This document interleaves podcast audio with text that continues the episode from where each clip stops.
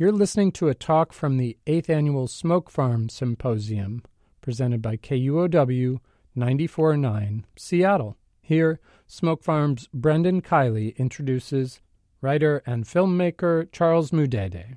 Welcome back, everybody. People are trickling back now. It's time for our second speaker of the day, uh, Charles Mudede who is a Zimbabwean writer and a filmmaker. Uh, I actually worked with him for many years at The Stranger, uh, the weekly newspaper in Seattle, uh, or one of the weekly newspapers in Seattle. Uh, his films include Police Beat, which premiered at the Sundance Film Festival, and Zoo, which showed at Sundance and the Cannes Film Festival. Um, he's working on a new film uh, called Now I'm Fine. He's directing it, and it's based on a performance at On the Boards by Ahamefule J. Oluo uh, that was, I think, in the past year uh, premiered there. Um, and uh, he's a delightful person.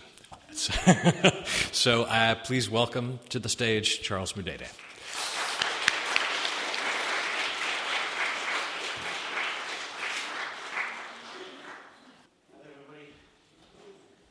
I'll try to make this painless as possible.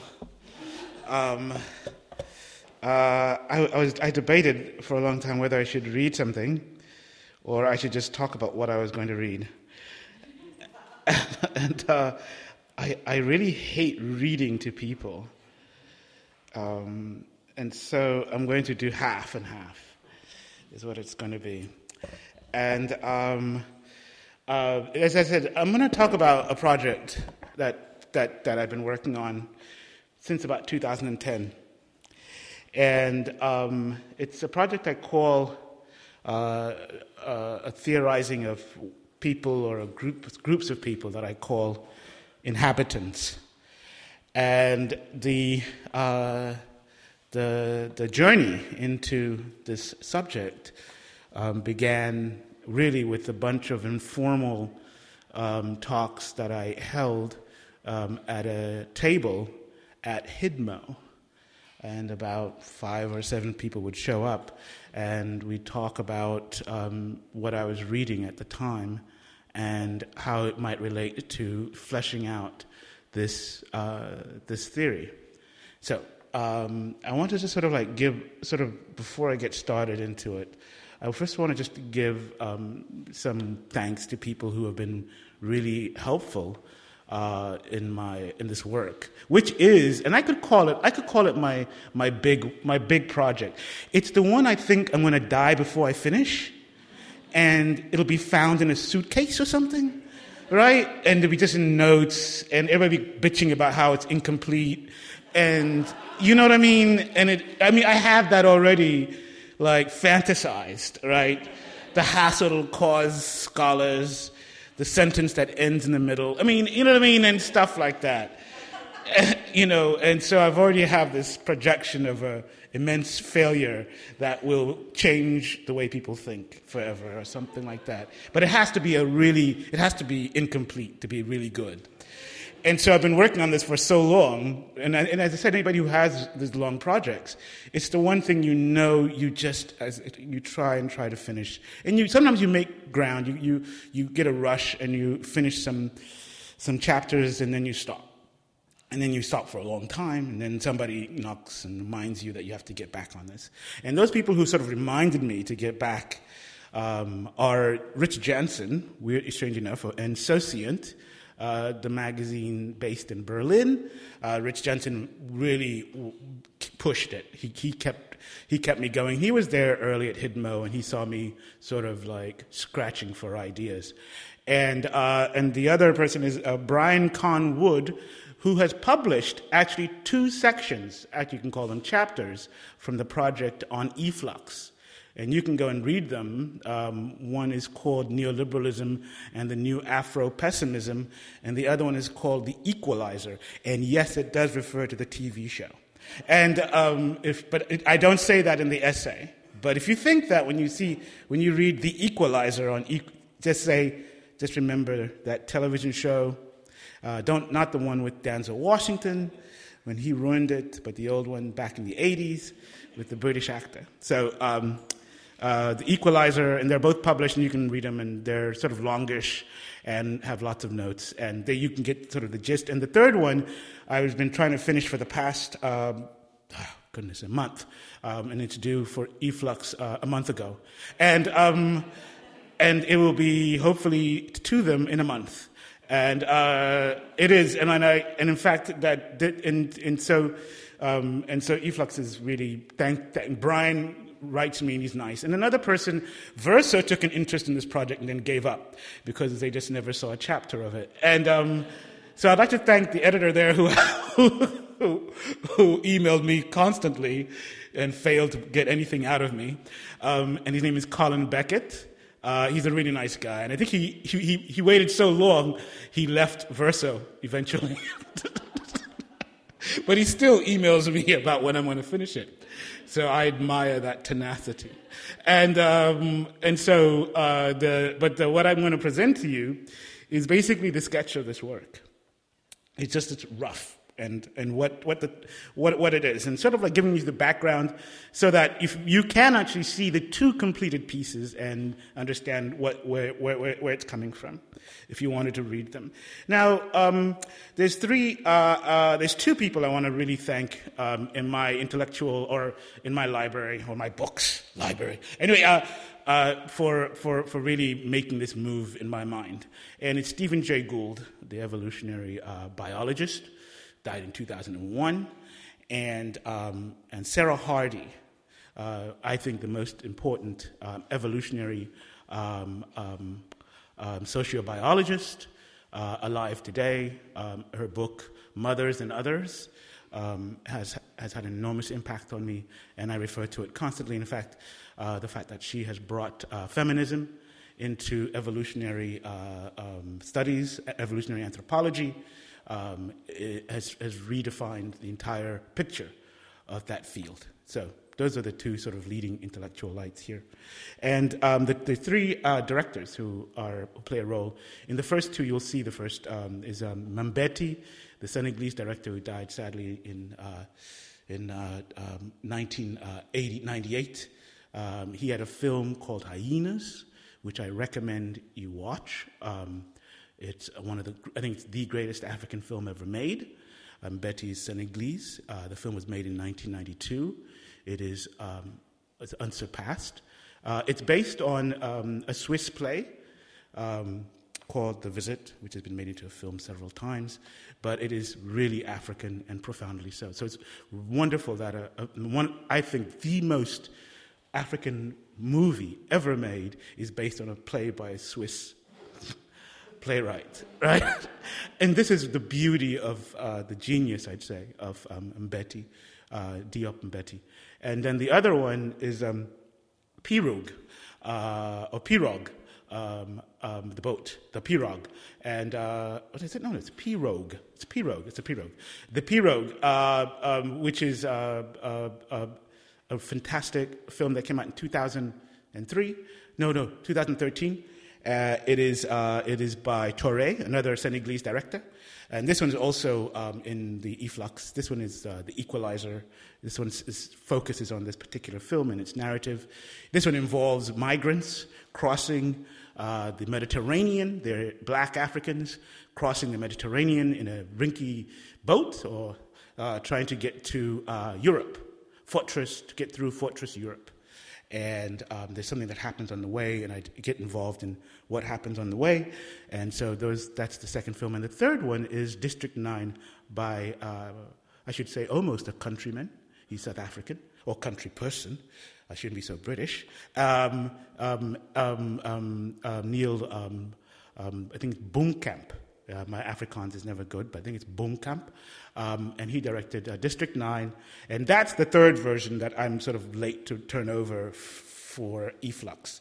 And again, if you remember, everybody remembers um, District 9. Uh, the movie is about a set of aliens who appear over Johannesburg. And uh, they are uh, desperate, they're, they're, hungry, and they end up um, in a, uh, they end up staying in a, a sort of a, a Uh, uh, uh, isolated in a, in a neighborhood, a camp um, called District 9 that looks a lot like Soweto in the apartheid era, but the aliens look a lot like Zimbabweans who have flooded across the border into South Africa looking for work. And uh, so, depending on who you are, I think if you're South African, you see, ah, that's what we were treated like under white oppression. And if you see, uh, if you're Zimbabwean, you see, ah, those aliens are us. you know, that's because uh, because right now um, Zimbabwe went through an economic collapse in 2001. And, every, and then everybody became pretty much an economic refugee. Um, if, you have, if you were young, you got out of the country, and there were two countries you went to first, or tried to get to first South Africa, and then England. And if you were lucky, you went either to Australia or the USA. And um, it's to the tune of like 4 million uh, Zimbabweans are now out of the country. And this is a country of 11 million people. So this demographic impact is going to change the future of this country, and certainly so. Anyway, a lot of the Zimbabweans left uh, Zimbabwe, uh, left the country in 19, around 2001, 2000, and moved to South Africa. And if you remember, there was a lot of xenophobic violence towards these Zimbabweans um, around 2008, and again, there was another outbreak in 2011. And it was black Africans in South Africa uh, burning um, Zimbabwean businesses, attacking Zimbabweans. I don't know how they noticed them, but they did. Um, I mean, uh, I know they noticed them. I'm joking. That was an inside joke. I, I, I, can tell a South African from a Zimbabwean. I mean, I, I, can. And I don't mean that in a racist way. I mean, I mean, I mean that in an honest way. Anyway, the, the, the, Zimbabweans were attacked, and, then, and if you watch the movie District 9, that's what happens, right? They're, a, they're, they're isolated, they uh, have an economy, and they're attacked often by drunkards, and uh, often they are black Africans. Although there is a white uh, resentment as well about their, um, about their arrival and their consumption of resources and this sort of thing. So District 9 plays the third part. And again, so that's the, that's the first part. Okay, second part. All right. Um, see, see why this will never be done. Um, the second part, why did I come with the name inhabitants? Well, inhabitants actually was a mistake. It was an accident. Sometimes I get tired and I decide to clean my apartment. And, um, or tired of life, I should say. And I, I blame everything around me, so I start to clean. And um, I was cleaning and I wanted to listen to some music. And then I decided, no, I'd like to and I went to Lime, and Lime is a place you can go, back in the days, you can go and get illegal music and download it. And then I just decided, what if I just listen to the poetry of Baudelaire? What if there's Baudelaire on Lime? And so I typed in Baudelaire, and sure enough, something popped up. And it wasn't the poetry of Baudelaire, it was actually a lecture delivered by a guy um, called Arnold Weinstein. And uh, he was a professor, and he had an essay, uh, a collection of essays called the Soul and the City. And in this collection was a, um, uh, uh, an essay, uh, a lecture which he delivered um, about Baudelaire's poem, The Swan. And I loved this particular essay, this particular lecture. Um, and in it, he was talking about the Haussmannization of Paris and how that uh, transformed not just Paris, um, but also re- dis- dislocated people. Um, I went back and read this one very carefully because of this lecture, because in a way, it's the first poem uh, dedicated to gentrification. It's the first gentrification poem in the history of the universe. We can actually say that Les Cygnes, right, the swan, is, is the poem about uh, the, the, the, the, the redevelopment of, of Paris and the displacement of people and, um, and this is a poem about this displacement. And the swan is a figure of displacement, the exile, an exile in their own world. Anyway, in this essay, and I could not, I was so sad he didn't have a book. I really wished he had written a book, but he hadn't. But what he said instead was he said this displacement um, transformed people who were accustomed to their neighborhoods, uh, to their small parts of the city. It transformed them from citizen, citoyen, into inhabitants, right? Inhabitant, right? And I loved this, right? The displacement made them suddenly strangers in their own world, right? And that's what I liked about inhabitants. The, th- the idea was that And I kept with it, and I said, "Oh shoot, this is it." Because what does it mean to be in a place where you have no right? You're not a citizen, and most of us are not just living in places that we are citizens. We're no longer citizens, but we're also living in places where um, uh, more and more we're losing our citizenship and becoming inhabitants, right? So that was sort of like the background for that. That was where I came with the title of Habitants. And then the second thing that sort of I sort of uh, happened to me was um, a lecture that was delivered in 2012. I found this on the web, and it was a lecture delivered by Andreas uh, Cal- Cal- Kalyvas, Andreas Calvayas, and uh, he was um, he's a political philosopher. And uh, he's based in Columbia University, and he was delivering this lecture at London School of Economics, and it was on statelessness. And um, the, the characteristics, the features of statelessness with migrants. And he was trying to give a political picture as to what that means.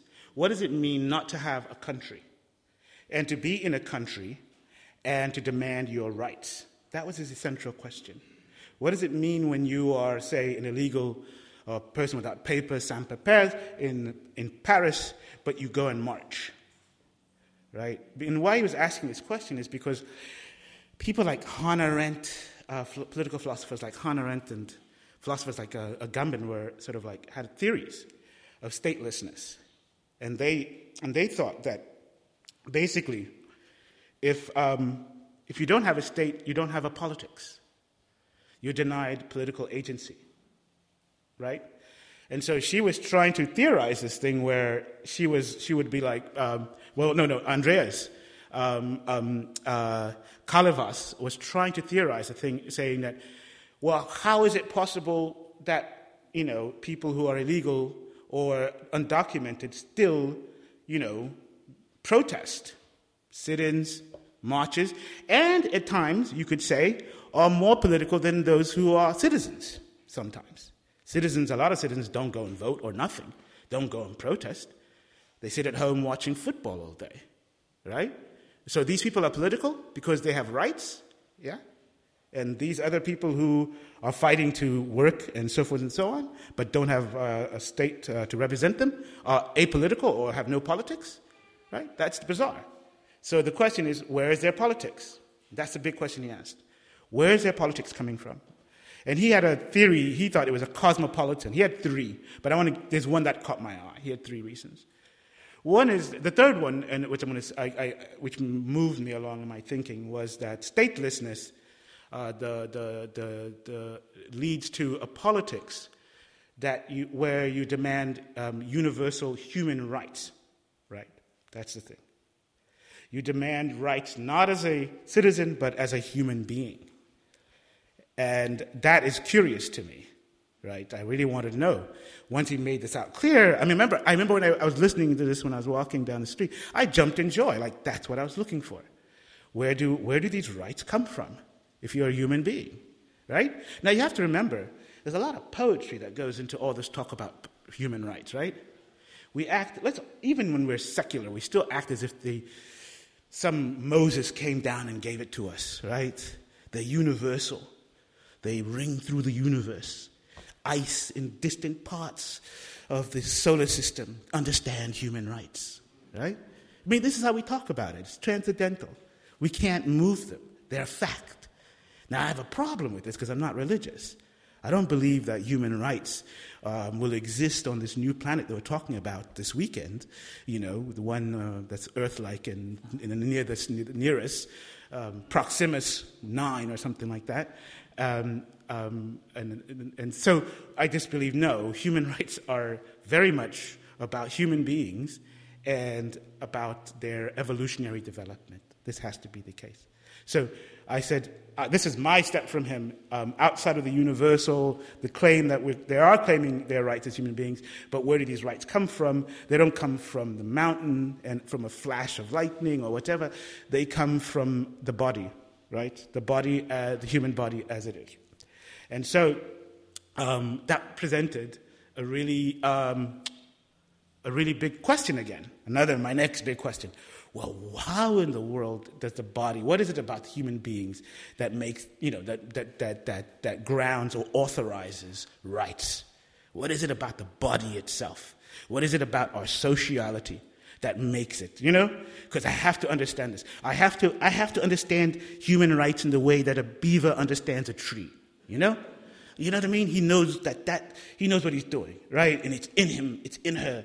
That tree is going to get chopped down and put into the dam, right?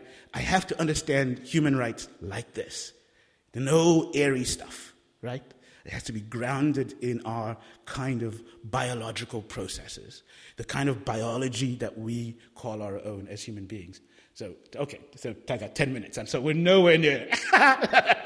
we're nowhere. This is good.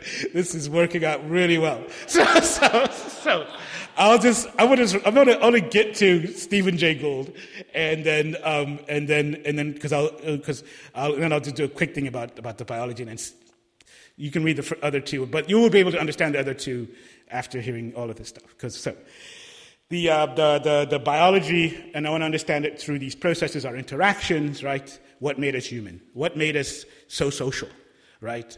And why do we, uh, and, and, and, and what, what, what do these rights mean essentially? What, do they, what does it mean that I demand my right to have, uh, to be, right? to be a human being, to have food, to have shelter, all these things. And cultural things too, like Adam Smith reminds us. Cultural things are a part of human rights, right? Wearing shoes. Right? If a society wears shoes, you have to wear shoes too, right? That sort of thing. So what what, why do you make these demands? So this was what the big question. So I, um, I, I, I then had to turn to um, social biology. Because social biology was interesting. Started in the 70s. E.O. Wilson, Richard Dawkins were sort of the leading thinkers at the start of it. And I sort of read that literature, and it was really, un, un, it was really unhelpful.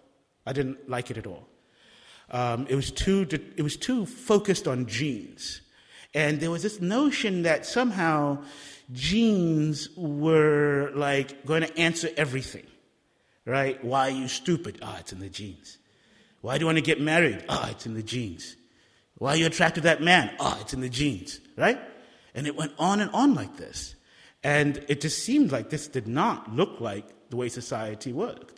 First of all, there's lots of stuff that we do which doesn't seem to at all to have any value genetically, at least directly, right? Or something of that kind, and so forth and so on.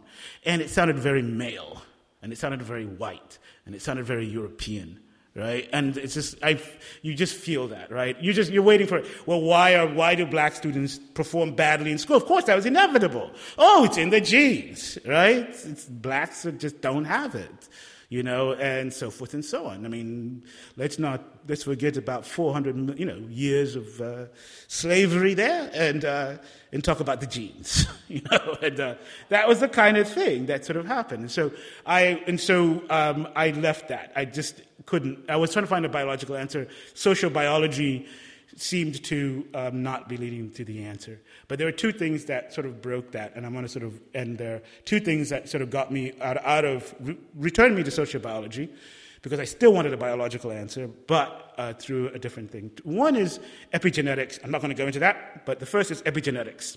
And that reconfigured, that's, that's changing the way everybody's thinking about what's going on with human beings and their environment. And it seems that environmental factors do act much faster on genetic material than we thought, so, than we thought before. So there's that thing as well. And then the other one was um, reading Stephen Jay Gould and, um, and eventually reading um, Hrdy, uh, the sociobiologist. Stephen Jay Gould is, of course, opposed to a lot of the sociobiology, which later on became um, evolutionary psychology if anybody studies evolutionary psychology, you're really watching the the, the, the, the, daughter of the, of the, of the, of the, of, the, of sociobiology, right? And, uh, but um, when, uh, when, um, uh, uh, when sociobiology, when, when, when I, the, one of the critics of this branch, the critics of sociobiology and and, uh, and, um, and, and, and, evolutionary psychology was, was Stephen Jay Gould. And they sort of did it primarily through understanding eventually what we now know as epigenetics. I mean, that's what they just, that's, he figured that's going to happen, and it did happen. But um, he gave a speech in South Africa that I caught. And I'm going to read that as to, to conclude. He gave a speech in South Africa that really broke the mold for me. This is where finally I, I, I got the room I needed, and I knew, and I could suddenly go uh, into different areas and, and, and think about the problem in a really fresh way. It's almost you read something and it's like, oh, wow, right? You know, you just, it's clear to you you know, and you, you, you, remember it's one of those things where you wait for the next day because the next day you, you'll read it and say, what, is that, what the hell was that about? This is garbage, right? And then you just know of no use to you. But this was one of those things that stuck, and it stuck the whole time. He delivered a lecture, weirdly enough, in South Africa in 1984, in Pretoria, the capital of South Africa. And he was asking, and it's a really strange title. He said, Human equality and human equality is where we, I found to be eventually where we get our sense of rights is through human equality. And if you, just a quick thing, if you look at human equality, the question, next question is where does the sense of equality come from? Well, then you have to go and look earlier at groups, and then you hit the ground, and it's human or the, our kind of sociality, soci, our kind of sociality developed from egalitarian societies, essentially. So from egalitarianism, you have a strong sense of equality. From equality, you have a strong sense of your rights as a human being. And then you have to ask the question is, where did egalitarian, why egalitarian? I'm not going to get into that, but I do eventually. But that's the, those are the steps. So the problem, so here the word is human equality is contingent, is a contingent fact of history. That's the, that's the essay he delivered, the lecture he delivered in South Africa. Human equality is a contingent fact of history, which I loved. First of all, it got us out of that, right? Moses coming from the hills with the laws, right? Because he's saying, essentially, it's contingent, right?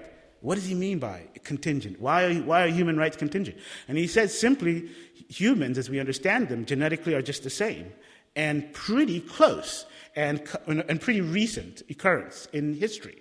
We haven't been around long enough to hate each other so much, right? To, to, to, to, to justify our hate for each other, right? We've had to manufacture this. The fact is, we're just the same family, and this is contingent. It's nothing, it's nothing like a surprise. I mean, it's something like, you know, supernatural. It's just that given the time and given separation, yeah, we could have had different groups of human beings, but we don't.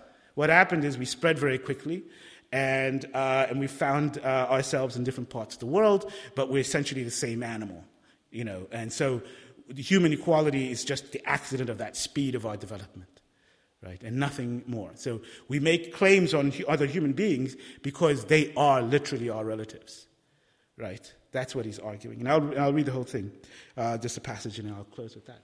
So he says here, I have called e- uh, equality among races as contingent, as a contingent fact.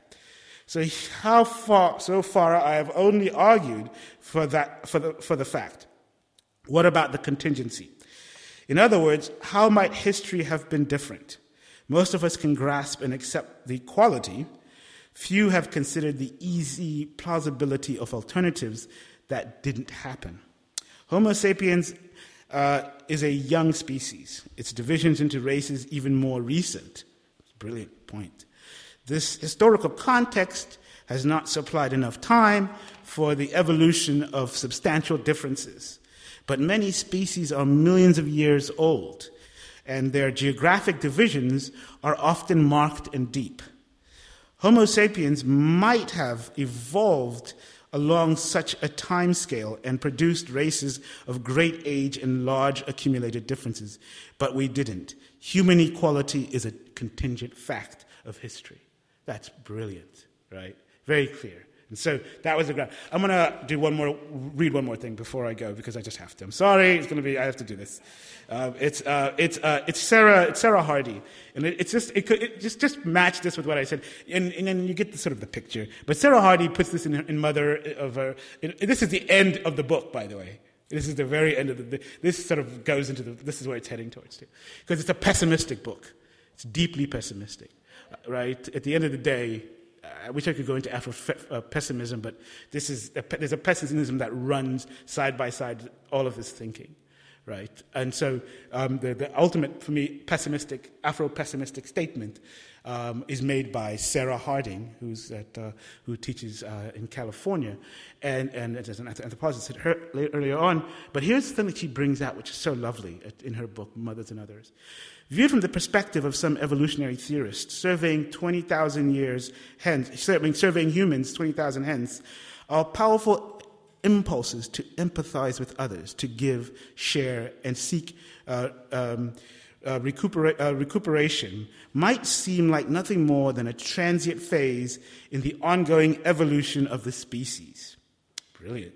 Although there is a widely held uh, assumption um, that evolutionary processes are irreversible, eternal, don't count on it. Right? Dollo's law is more near a description of the deep history of some organisms than a universally applicable natural law like gravity. Far more basic and, and, and universal tenet of evolutionary biology states that the removal of an agent of selection can sometimes bring about rapid evolutionary consequences. Everybody, if you heard that, think of capitalism. Just keep that in your mind. That'll scare you to death. Um, to all the reasons people might have to worry about the future of our species, including the usual depressing litany of nuclear proliferation, global warming, emerging infectious diseases, or crashing meteorites, the best of all. Um, add one more having to do with what sort of species our descendants, uh, millennia hence, might uh, belong. If empathy and understanding develop only under particular rearing conditions, so crucial, and if an ever increasing portion of the species fails to encounter those conditions, think capitalism, but nevertheless, or neoliberalism, but nevertheless survives to reproduce, it won't matter how valuable the underpinnings were in the past. Compassion and the quest for emotional connection will fade away as surely as sight in the cave dwelling fish. That's for real, right? Can you feel that? Yeah. so now I love this intercourse between biology and politics and human culture. And this is what I sort of, I'm navigating in this thing. So if there's any questions, it's off to the floor. Um, that's it. That's the best I can do for now.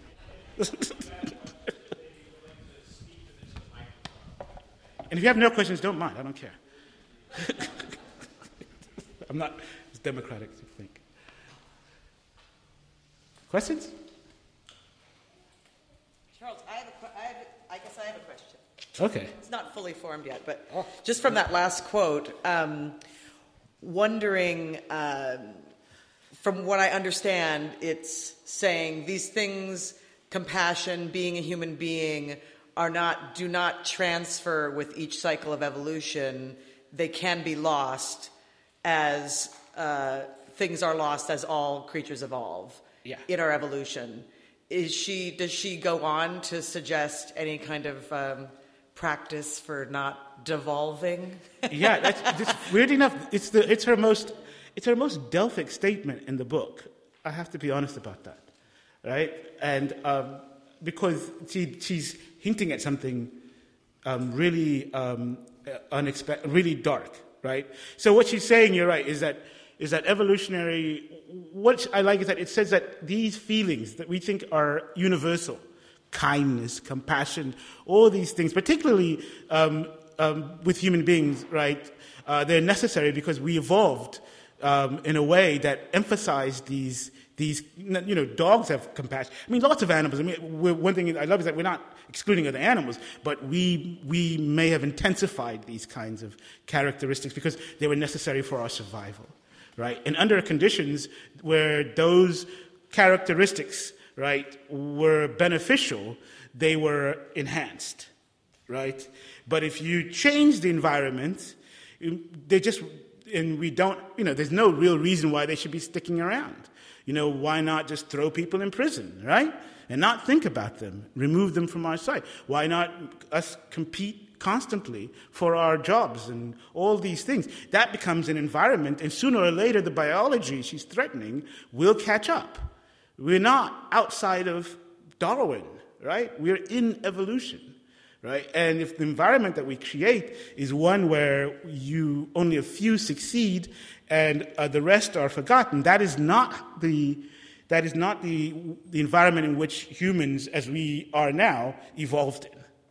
And so you remove those conditions and you create these new, and though they're cultural for the most part, but they feel natural to the genes, the idea is that they will adapt. Now, people think that it's going to be a matter, this is where epigenetics comes in for me. People think that it's a matter of, um, of, uh, of a transmission uh, vertical through, you know, linear transmission through time.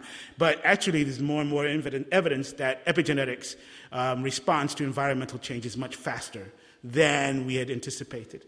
And it's not that you change your genes, you change how you play your genes. And that could have effects, as they found out, throughout generations, right? And so you actually can create another kind of human being, another species of human being.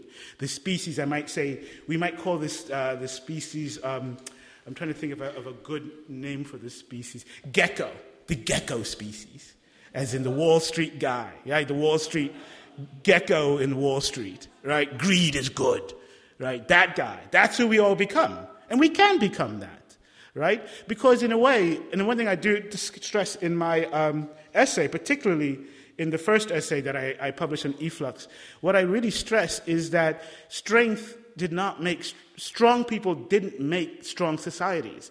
That doesn't work. That's a contradiction, right? Because um, what you need is a society that is with a lot of weak people. If you have a lot of weak people, you're most likely going to have a strong society. If you have a bunch of strong individuals, if you look at it logically, you're probably going to have a weaker society. It's just, it works, and people have to, you have to sort of counter intuitive. But if you look at the myths, we're always like the strong person or the strong man, everybody clumped around them, right? So there's this movie called The Time of the Wolf. And basically, if you watch it, it's a science fiction film made in 2004.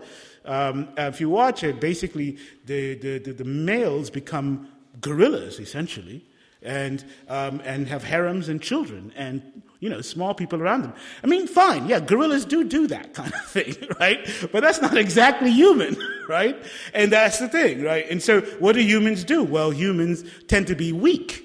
They're not strong. A chimpanzee can throw us around with no difficulty, right? We don't, we're just weak. And under this weakness is the surprising strength that we had and the source of our sociality. We needed to bind and we needed to work together. And so we needed these virtues, what we call compassion, equality, and so forth and so on to function. If you shift that, then you can shift the, the possibilities for the future for this particular animal.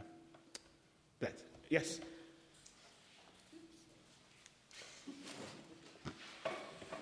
I'm wondering what you think it was in our short evolutionary uh, past that led to us being the only species we know of who actually observes our own evolution, and now it sounds like are trying to determine it as well.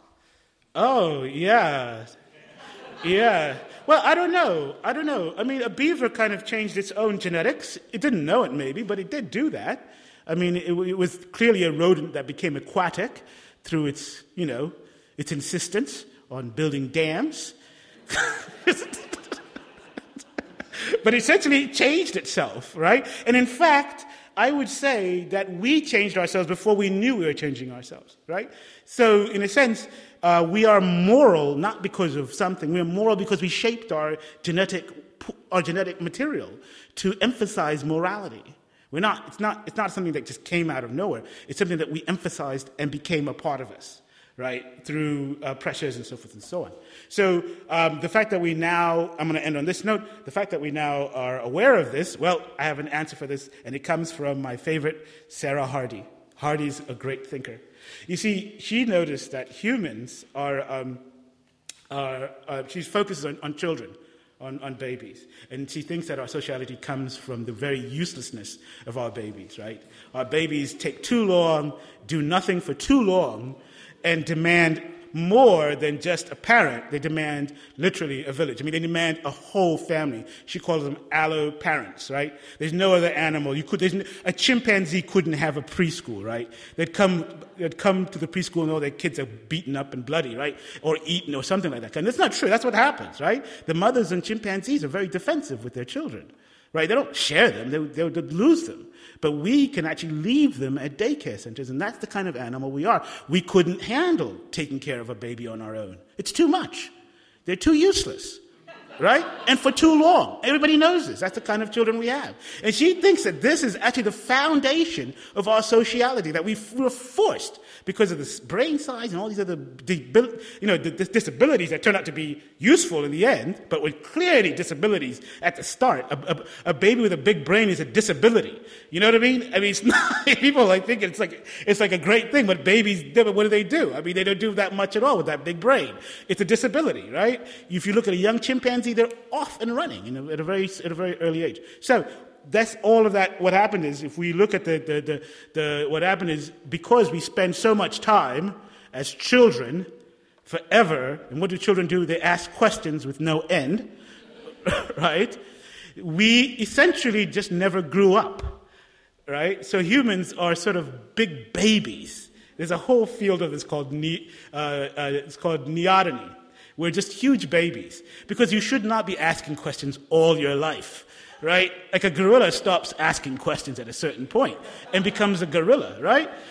But we just go on and on and on, and finally you say, "What are genes? What are the stars?" And it's just like this is, these are babies' questions, and suddenly, but but the most stupidest questions of all, the most useless questions, became the dynamite of us of our kind of animal. Who knew?